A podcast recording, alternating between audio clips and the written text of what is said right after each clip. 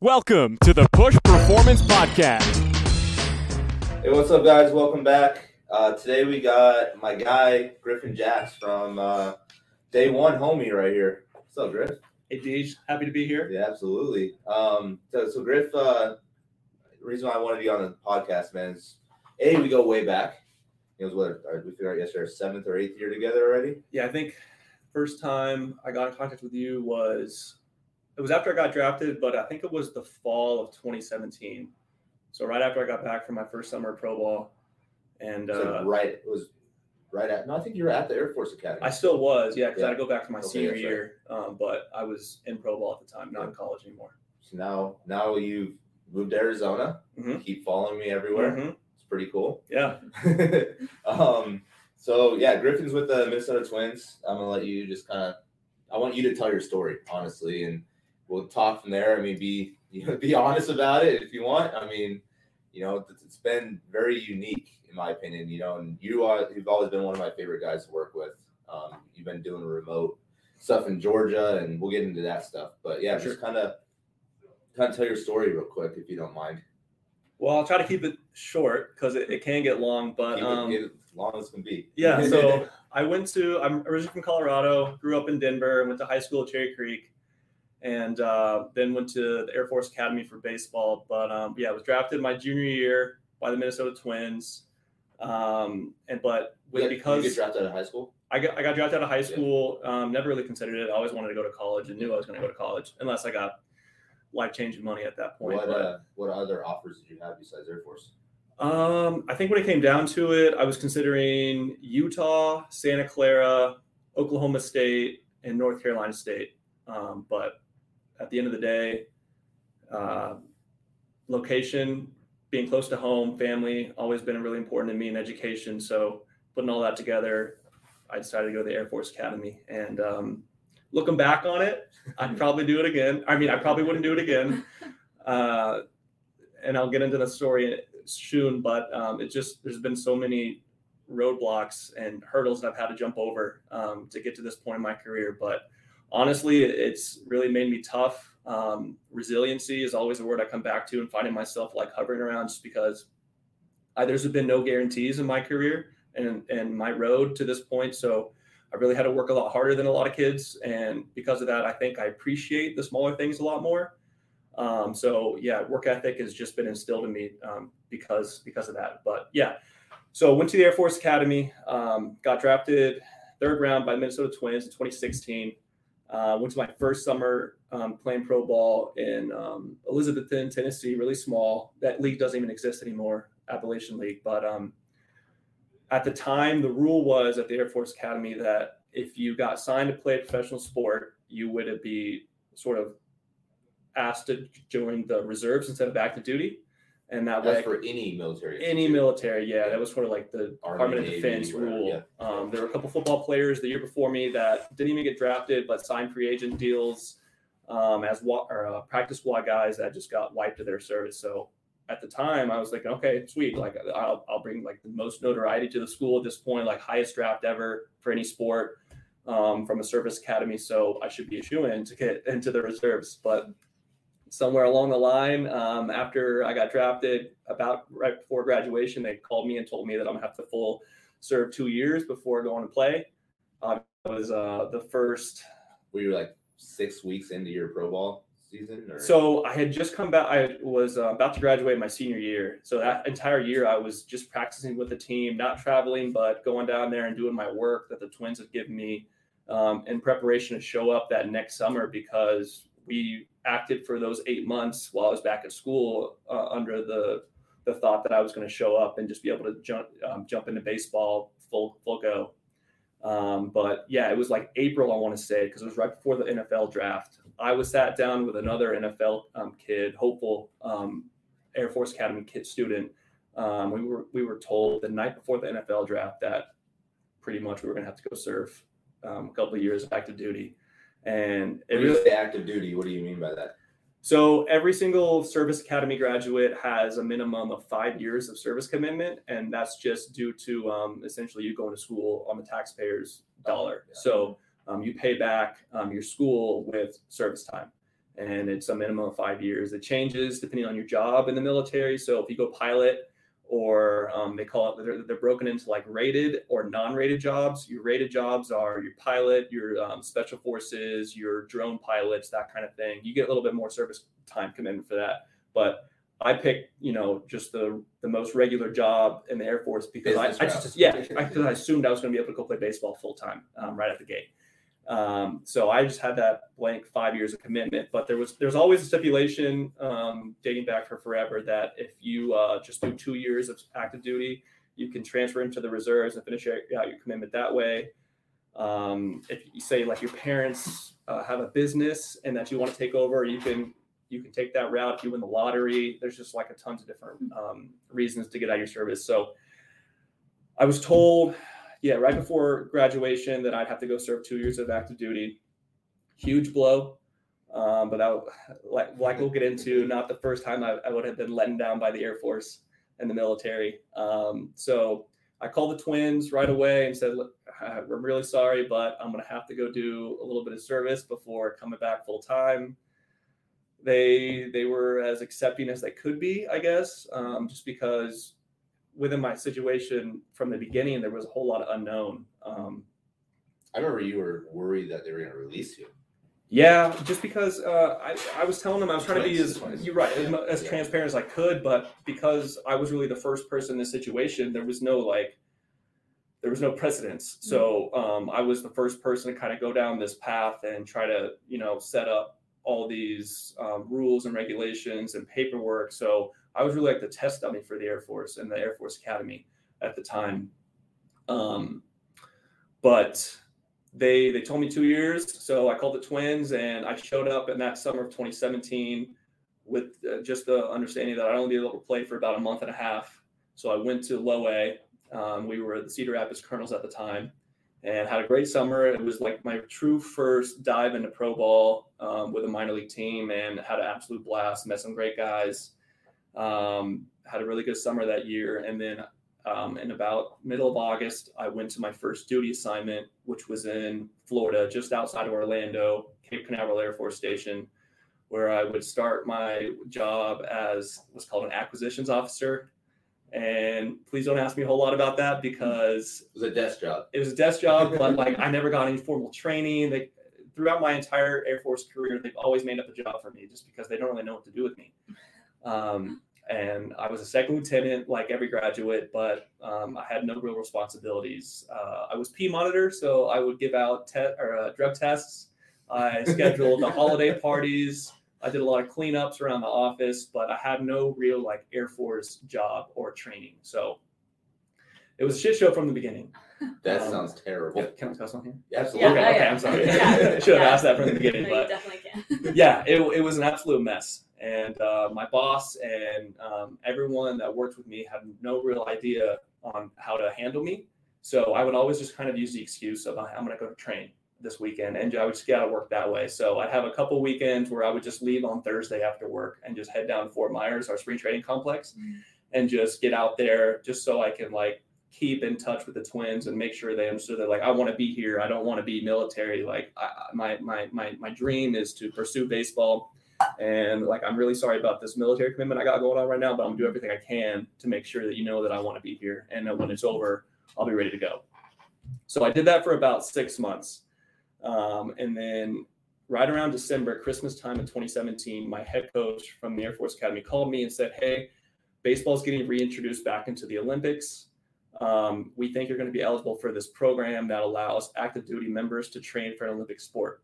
So I said, perfect. Like, what do I got to do? So, um, like everything in the military, applications and paperwork take six to like eight months just to get up the chain, signatures, all that kind of stuff. So if I wanted to show up for spring training in 2018, I had to get going like soon. So called everybody I could, got all the signatures I could, like as fast as I could. And of course, I didn't get to show up for spring training on time. Uh, I got there, I want to say like late April. So right as extended spring training was about to start. And um, before that, I went to the local high school where I was living and just contacted the coach and said, hey, I need to show up for spring training. Like, ready? Can I get a catcher and some hitters to stand in? and you know a couple times a week. So we got that going, and I showed up to spring training or extended spring in 2018. fully released from the military under this program, and I was still active duty at the time, but finally able to like Dive go into baseball, yeah, Yeah. and play. So um, I think in May I got moved or uh, promoted from extended to high A, and at that time we were in um, the Florida State League. And 2018, even though it wasn't like I didn't get there at the beginning of the season, it was my first like full year. Mm. Played 2018 in the Florida State League, went to the fall league at the end of that year, had an awesome time, unbelievable. It's it's it's still up to this time been my like favorite time playing baseball. Just the guys, the level of competition, just the atmosphere. when you played with Mitch, right? I played with Mitch, um, Same team. same team, Yeah. we were Salt River, and unbelievable complex. Yeah. First off, Mhm. but yeah, and then in that off season, I was still active duty, but it was shorter. But um, was able to like train for baseball. Obviously, my wife, uh, a girlfriend at the time, was stationed in South Georgia, so not the best amenities and facilities for baseball training, but did what I could. I was just still doing uh, dealing with DJ. Would be back in Colorado every once in a while, seeing family. Um, so would get in there, get assessed, and get my remote training set up for the rest of the year. And then 2019, I say, is my first true season. I showed up for spring training, play of the year in Double A, finished in Triple A, but that was my true first year of baseball. And uh, then we go into 2020, first big league spring invite, and then obviously COVID happened. So Yeah. it's just been nightmare after nightmare with my baseball career. And um, got sent home covid happened didn't know what was going on was in colorado at the time because my wife my uh, then fiance was uh, deployed to afghanistan. And uh, so i didn't go home to georgia. I went home to where my parents were in colorado trained um, when push opened back up um, with covid protocols i went in i was in there every day um, until about middle of summer when I came back. I went home to Georgia and uh, kept training on there. And then the real season happened this past year. Went back to big league spring, didn't break. Thought, didn't really think I was going to break, but um, went to the alt site, had a great alt site. Um, started in AAA, had a great first month and a half, like six, seven starts. And then I was talking to you about the other day. Um, there's there for some people you need like your stars to align to get a chance in the big leagues, and that happened to me. So we were in Louisville, and it was the the night before I was about to pitch. So I was charting the stands, and like I typically did, I was keeping in touch. I mean, just keeping up with the game cast of the pro game. We were playing uh, Kansas City um, at the time, and our starter got one out. I think gave up. I want to say like eleven or twelve runs. So the bullpen had to eat that day, Mhm. and um, that usually means that there's going to be some move that night to bring up another pitcher or two up to the big league level just to help out with depth. And so I was just thinking to myself, if I don't get called up this time, I don't know when I'm going to get called up. it really like it, it lined up perfectly. Um, but I didn't want to get my hopes, you know, built up just for disappointment. But went home to my hotel that night, had to wait for the game to be over, and then I got a call. I want to say like at two two thirty in the morning, saying I had a flight at four to to or a cab at four to leave for my six a.m. flight out of Louisville to meet the team in Kansas City because we had a day game that day, uh, that next day. So um, I, obviously I didn't sleep, but Yeah. um, You didn't throw that next day either. didn't throw that next day. Thankfully, because I, I Yeah. was running off about 45 minutes of sleep on the Yeah. plane. But, you know, got all the family there logistically. It was a nightmare, but got it all worked out. And then, um, yeah, the rest of the season went pretty great after that. Yeah, you pretty much stayed in the big leagues the whole the rest of the year, right? Yeah, I think I got optioned once or twice. Yeah. But other than that, after the I mean, trade now- deadline was up the rest of the year. Yeah, and I mean, now you're a staple in their their staff as a starter, which you getting called up, you were a reliever, right? At first, Yeah, I got called up uh, for basically like bullpen to sweep up the shit, Yeah. to mop up the shit. uh, Yeah. If it, anything happened, if, if my, I was always told to be ready innings one through like four in case Yeah. the starter couldn't get out of it, Mhm. and then I would go on and clean up a couple innings. But uh, and so that was a different experience too. Like I'd never been a bullpen arm ever in my life. I'd always been a starter, always knew my routine. So I think that was awesome in the sense that like I, I truly got to understand and learn that my body was able to um, like handle a lot more than I thought. I always thought that I needed this long, extensive warm up, my my my pregame like routine, my plyo balls, all this stuff. But you don't have that luxury in the bullpen. Sometimes it's like get hot right now. Mhm. um, especially in the heat of the moment. So it was cool to see um, that I could do that. And then so my my big league debut was was was kind of a shit show as well. So uh, it was against the Yankees. So my heart's At of course. go- Stadium. It was it was at home. It was Oh, in Minnesota. Yeah. Oh, okay. Um, but it felt like Yankee Stadium because the Yankees yeah. travel so well that you know they had more than half our fa- or half the stadium was Yankee fans. But uh, yeah, so I, I got started the ninth. We're down by like ten, so I knew it was going to be. I knew I was going to get in, but I get in there, first batter, broken bat, singles. I was like, perfect. This is a great way to start. Next batter, home run. So it couldn't go any worse, right? Yeah. But um, I got through it, and then the next day, I'm like, okay, I got an inning. Like, I should be, I shouldn't be throwing today. But starter, of course, goes like six outs, and then I have to go in in like the third or the second inning, and uh, that's when I like it was another like learning moment because I had never gone back to back days before. Um, and I went in through I think like four and a third innings that next day. So through 20 something pitches the day before, and then through I want to say like 70 something next day. Um, but those 20 something like live with your adrenaline, especially on your debut, like so much more taxing on the body. Yeah. So after that, that my my back to back, I was wiped Mhm. for like four or five days and Yeah. totally taxed. But that's when I learned like I'm able to handle a lot more like um, and especially with how well like I've learned to take care of my body and like all the recovery, all the sleep, nutrition like that I that I take um, into consideration. Like I I really needed it because man, I was hurt for the next couple of days. Then when did you get your first start? Let's see. I don't remember the exact day, but it was against Kansas City, um, and I wasn't told until like three hours before the game. Yeah. Uh, because at that point, I was still out of the bullpen, and we we kind of searching, I guess, in the bullpen. I mean, uh, in the big leagues, like didn't really know what was going to happen. There were some moves that were pending, Mhm. um, and I, I I wasn't really told much before the game, but happened. It went okay. I think I gave up a few runs in five innings. Um, we ended up winning the game, which always makes you feel better than if you lose. But um, yeah, it was cool. And you had how many starts did you make this year? That's another good question. I really don't know off the top of my head. Probably six, seven. seven. No, I think like 17 or something. 17 16, starts. 17. Yeah. Oh That's wow. for sure double digits. Yeah. Um, yeah. just because like after the All Star break, I was up there the rest of the time, true. always Yeah. starting.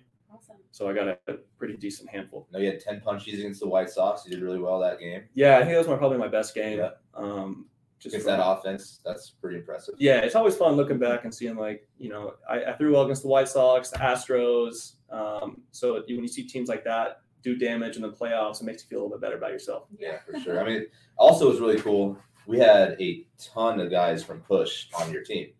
Yeah, I mean Twins have always been like a big push organization Yeah. as a whole, um, and there, there's always seems to be a new couple faces in there each year. But yeah, Bailey over what made I his debut this year. made his debut this year. One of my best friends um, for the past couple of years.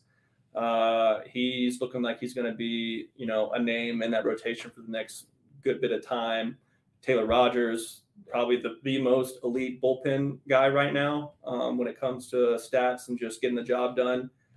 Um, he's he's been the number, yeah, just been a huge name out of the bullpen. Mitchell Garver, Silver Slugger in 2019 uh, really good defensive catcher. Um, dealing with a few injuries this year and the, the last year, but um, otherwise just a absolute guy in the lineup.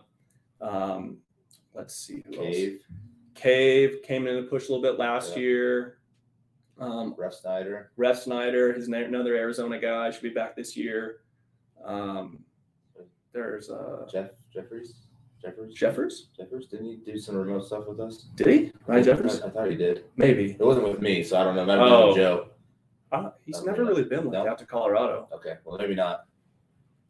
We can, probably, we, we, I lied. we can try to get him out there.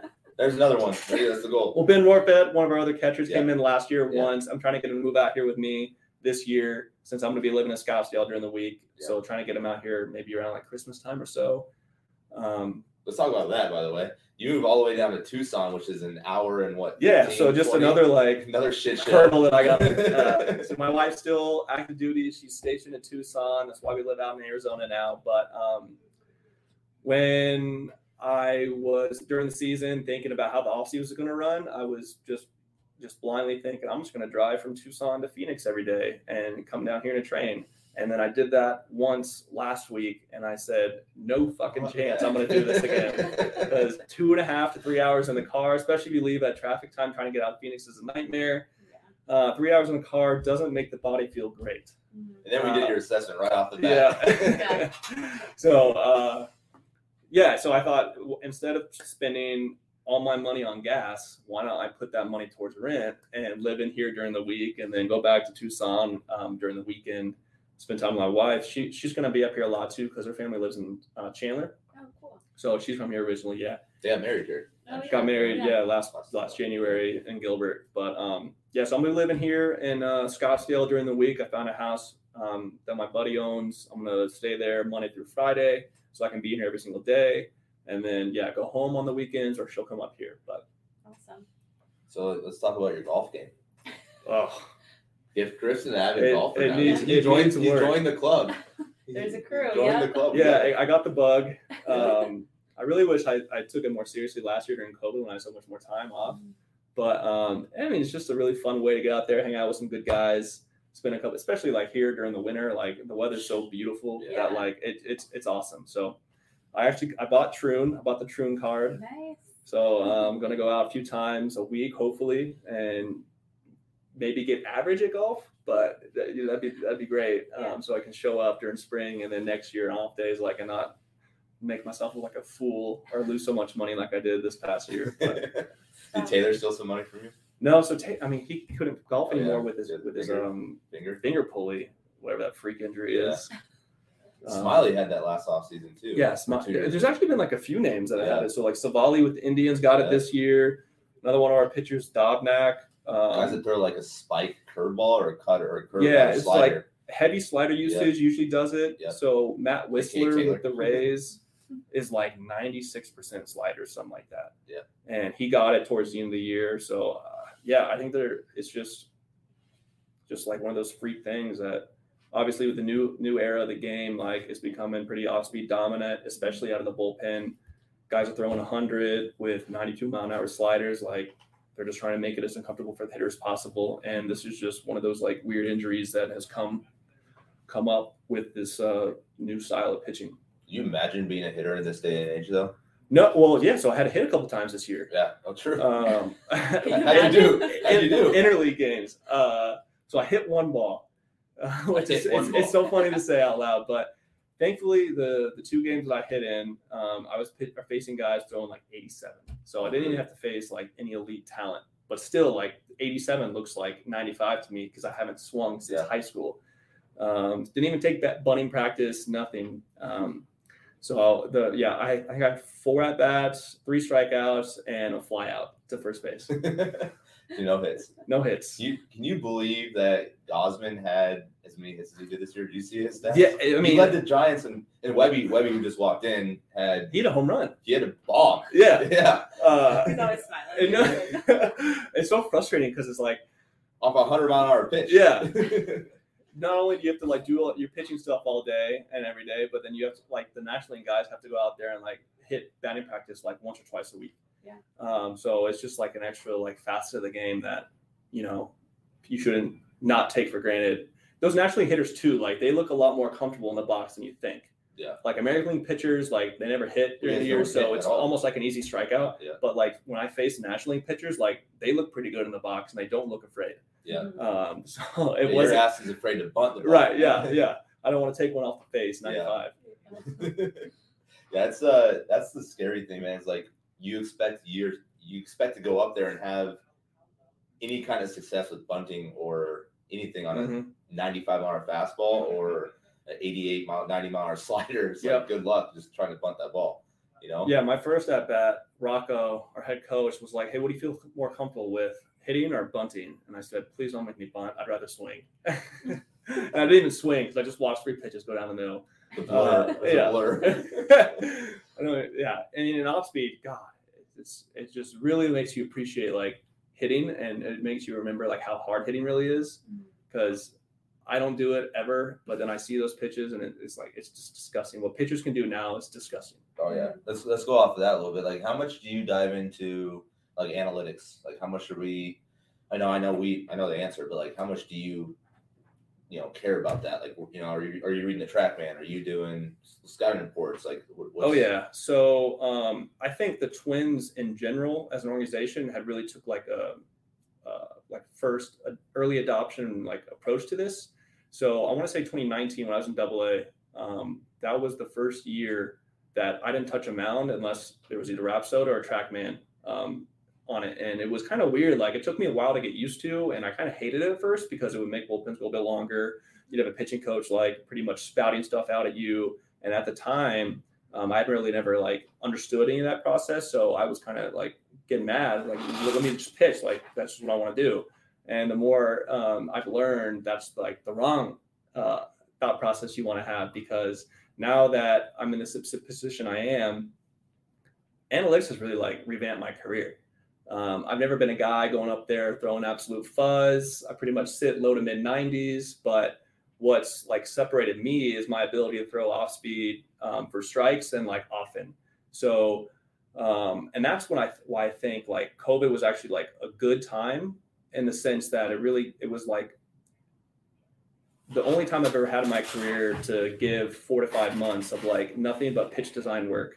So um, I developed a new slider and I made my curveball um, more effective in the sense that I could just throw it for strikes. And I'm not, I don't really necessarily use my curveball for swing and miss, but early contact, just leaning in the first strike, throwing something off my slider because when it comes down to it, if I'm two strikes back against the wall, I'm going slider and I'm going to throw a majority of the time. But it's really important to have that third pitch, which um, analytics will tell you.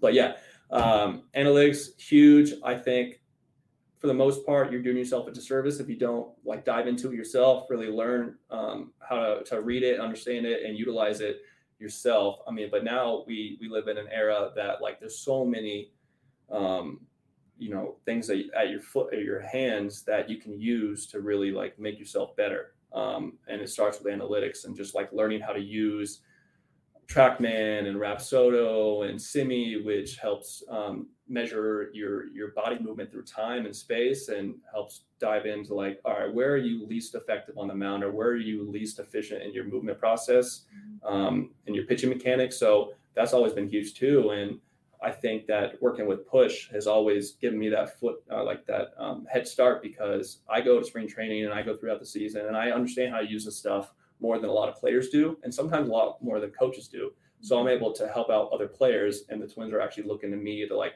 help bridge the gap between some guys that maybe not don't want to take that step towards analytics and like data usage versus guys that are like completely bought in, like myself. Yeah, I mean, shout out Simon there. Simon, For sure, Simon's absolute goat at for sure, and that's big reason why Simon got a job Yeah. um, with uh, organization that um, brought in like the head of the driveline um, team and Yeah. another close friend, CJ Gilman. So um, I, it's opening a lot of doors for a lot of people, Yes. and I think if you don't utilize it and accept it, like you're probably going to be left behind. But going off that too, you got to have a balance. Right? For sure, for sure, You got to still compete. You still got to pitch. yeah, hundred right? percent. And I think that's where we do a good job of is like, hey, like, yeah, we have the TrackMan. Let's change your grip. Let's do this, this, do this. But at the end of the day, like when our live at bats come, Yep. you're competing. Yeah. Right. It's not you're not worried about the TrackMan. We're Right. tracking it. Yeah, 100%. Right. Like, hey, that slider that got hit off the wall was dog shit. Like, Mm-hmm. you know, what did you do? You know, then we had the video, then we had the TrackMan to compare to it. You know? and I think that's where where I saw this year, at least from the in the Twins organization, where we kind of lacked. Um, we brought in this whole new wave of younger guys that are essentially geeks, like they're computer guys. They mm-hmm. they really didn't play high level sport past high school, and but they're very smart. They're unbelievably smart at what they do, and what they do works. But they bring it into our organization. They sit us all down and they teach us. But there's not that fuck you, that competitiveness that you mm-hmm. that need on the mound and that you learn through the game. So throughout the alt site, especially this past year and even last summer, um, where they're you know helping us implement um, data and analytics into our repertoire, um, there was never that like that passion and that like you know fire that you need on the mound to compete. So I think a lot of guys struggle with that this year. Uh, through my eyes and like in our organization, I don't know how the other teams did it or you know they failed, but with some of our guys, especially our younger prospects who know nothing else but like the Twins ideology, they they fall too much on analytics, I think, and there there, there is that balance Mhm. on that spectrum that it's important, especially in the off season, to dive into it, to learn and to grasp it and to utilize it to make your stuff better. But there's a point where you're going to have to fall back on what makes you a good pitcher and what makes you you. And that's when, if you just heavily rely on analytics and like, okay, well, the the numbers say I got to do this. If your intuition, your gut tells you to do this at this point, like you got to do it because if you, they always, what's the saying? Like um, a pitch thrown with 100% conviction is, or your worst pitch thrown with 100% conviction is better than like your best pitch, Yeah. like thrown with like zero percent or 20 percent, Yeah. whatever. So. Yeah, you gotta you gotta buy into it. You gotta utilize it and um and and, and analyze it. But you at the end of the day, you just gotta pitch. So how much gotta how much does Garb? I didn't have a chance to talk to Garb about it, but like how much did he play a role in the analytic aspect of it? Did was he studying that along with you, or you just kind of Yeah. I- Yeah. So uh, again, I'm not sure how other teams do it, but we do a great job of getting scouting reports and heat zones uh, throughout for each batter, and we'll we'll match it up to our strengths. So if I get my lineup card, if I'm starting that day, it'll have the the hitter one through nine, and it'll have each pitch given um, in, a, in a scenario. So if it's less than two strikes, um, the the lineup card will say throw this pitch, and if it's two strikes, throw this pitch at this location. And it's a great um, game plan to start off your thinking and look and, and kind of like um, emphasize what you need to do for each hitter's weaknesses. But then there's a point in the game where I mean these are big league hitters, so they're making a, um, adjustments just as much as you are on the mound, and especially in get or in division, they see you so, every so often. Um, they're going to know and kind of lean or um, expect you to do certain things. So that's when the expertise of someone like Garver comes in and huge because he's been there before. He's been in the game before analytics, and he's now into it to where he understands he can read the batter um, uh, in a, in the at bat, in the middle of the at bat, and change your game plan, which you're going to need to do at some point because if you throw the same pitch seven times in a row, even if it's perfect, these big league hitters are going to crush any sort of mistake you make. So um, they're going just goes back to that fine line of using analytics, but also knowing what makes you you and how to attack weaknesses in both assets. for sure. Um, I want to talk about something that you're really good at, and that's nu- nutrition stuff. Um, talk about who you were in high school. You know, obviously you come from a good blood bloodline. Your dad played in the NFL, right? Mhm. Um, you know, talk about like when did your nutrition aspect come really important to you? Because I tell everybody like you and probably Zach Plezak are probably our two best movers in the whole entire gym, right? I did Zach's other Yeah, day. You guys so are literally identical twins. Um, I think that comes a long ways. Like you just being athletic, yeah, Sure. but like you also take really, really good care of your body. You know, um, when you know what did a what does a your nutrition look like, and b like when did you start really focusing in on that? Yeah, uh, I mean, I think it just goes back to like the understanding that I have never been like the most elite at anything. So, never been the biggest, never been the strongest, never been like the fastest, never thrown the hardest, never thrown the best stuff. But what I've always taken very seriously is the small details that I can always control. So, nutrition, sleep, um, any sort of recovery aspect that I 100% have control over. I've always like wanted to learn for myself and dive into so um, i know what works best for me so i think when i started really taking nutrition seriously was in college um, i think my amenities were a lot nicer than some some schools obviously your big time d1s are going to have nutrition coaches and you know diet experts and all that but we had one of those um, but it, i think it just goes back to government funding like there's so much at our at our uh, footstep but um, I was always a bigger kid in high school in the sense that like I was pudgier. I had a lot of baby fat on me, um, but I didn't really work out um, and I didn't really know how to.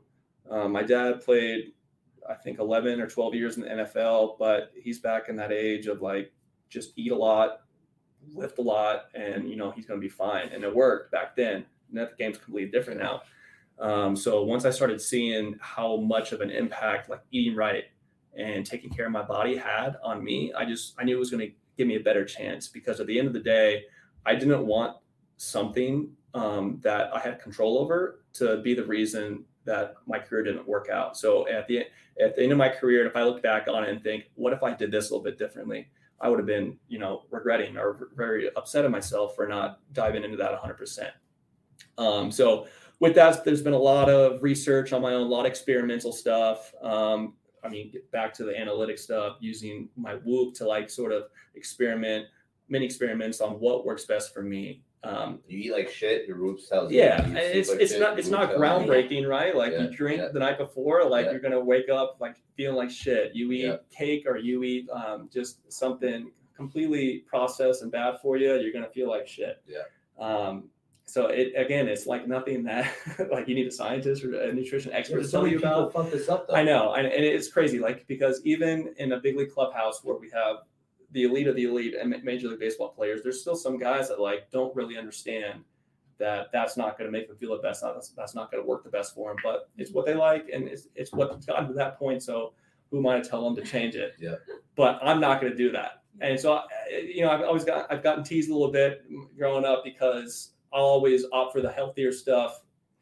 Um, but I keep telling them like I'll eat all that shit when I'm not playing anymore, and I don't care like how my performance. No, performance you won't, is. because I still eat the way you eat, and I don't play. Well, like okay, maybe I'll have it a few more Yeah, times. exactly, You know, I'm not going to eat it every single day, but like, uh, we're human. We're always going to have Yeah. like these um these impulses or these cravings. Um, your- you need to feed your body for sure. anyways. and like uh, like so last night, I mean, uh, I get home after I worked out. Um, I rode the Peloton for a little bit. I played 18 rounds of golf. I walked it, so i my body is hurt and I'm tired. Like I had a couple cookies after dinner. Like body needed it. Though. right, Yeah. You And that, calories is calories at that point you need that Yeah. glucose. and I woke up and like my carbohydrates. whoop told me I'm not even like I'm pretty green today. So um, it's just it's understanding your workload, what you need to fuel your body, putting yourself in the best position, and then just like emphasizing that. So what's a what's a normal diet like? Breakfast, lunch, dinner, snacks. So I, I guess just like as a general um, thought process is I try to keep it. Um, what I try to keep it to is like paleo, um, nothing processed. No, I mean paleo really like doesn't really um, eat a whole lot of grains. I think they don't eat any grains actually, but sometimes I Yeah, will. Yeah, I know. Um, and I really try to keep like gluten free because Mm, a lot of science will tell you gluten causes um, um, uh, what's the word uh, inflammation. It, uh, it doesn't let your doesn't body process well. recover, yeah, Yep. um, from that inflammation. So I, in a sport where we're breaking our muscles down and we're going to be inflamed pretty much every single night, like I want to limit that as much as possible. So that comes to make sure we're getting enough good carbs. Um, so for me, it's a lot of sweet potato, a lot of oatmeal, um, a lot of um, sometimes I'll eat rice just depending on the day.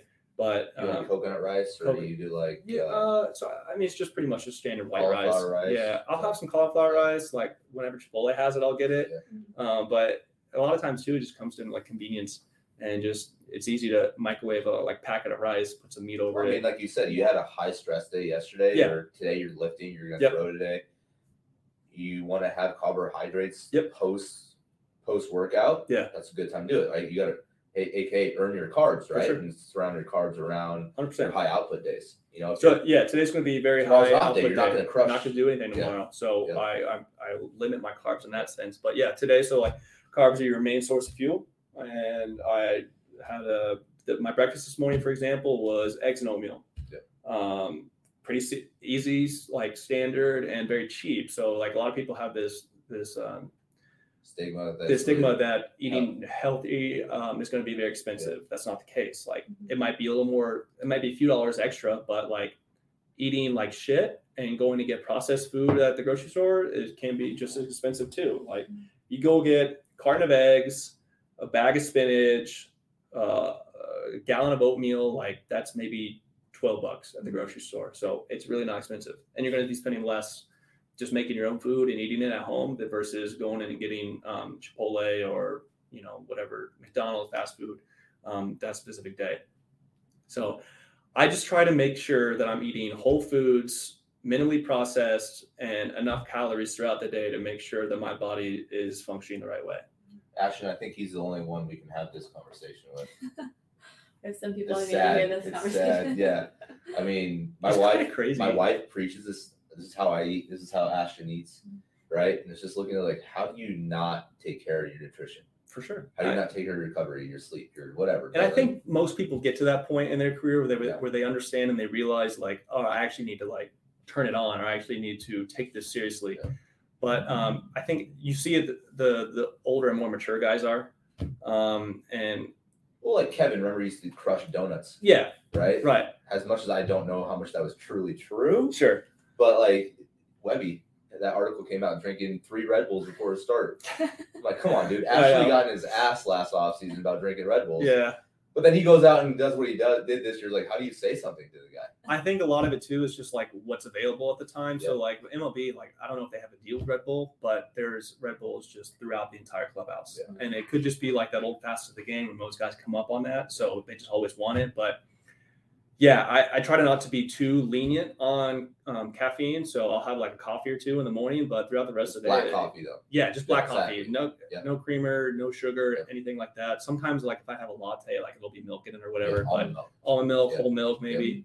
But um, yeah, it's it's just water the rest of the day. Um, and I think a lot of that too with the Red Bull and the caffeine, like most guys aren't getting the sleep they need or the, the quality sleep. So if they if they wake up the next day hungover or they were up till three or four in the morning, they're going to be reliant on something more heavy um, caffeine You because guys- they need that Yeah. for sure. Yeah. And then just if they wake up and they need um, that heavy caffeine, they're probably going to have a lot more cravings for shitty food, and then they're going to eat that shitty food, You and they're guys not going to start sleep as well. behind, And then behind the eight ball anyways because the optimal time for decreasing high light and caffeine is from 10 a.m. or 10 p.m. to 4 a.m. Right. And your guys' games don't even end sometimes till midnight or and that's the hardest part is under bright lights, and then you have you're drinking coffee or Red Bull in the dugout Yep. at nine o'clock at night. Yep. And then the best thing to do in the morning so you sleep better is to wake up, have some your cup of coffee or, and water outside in sunlight, get that direct vitamin D to your body, right? And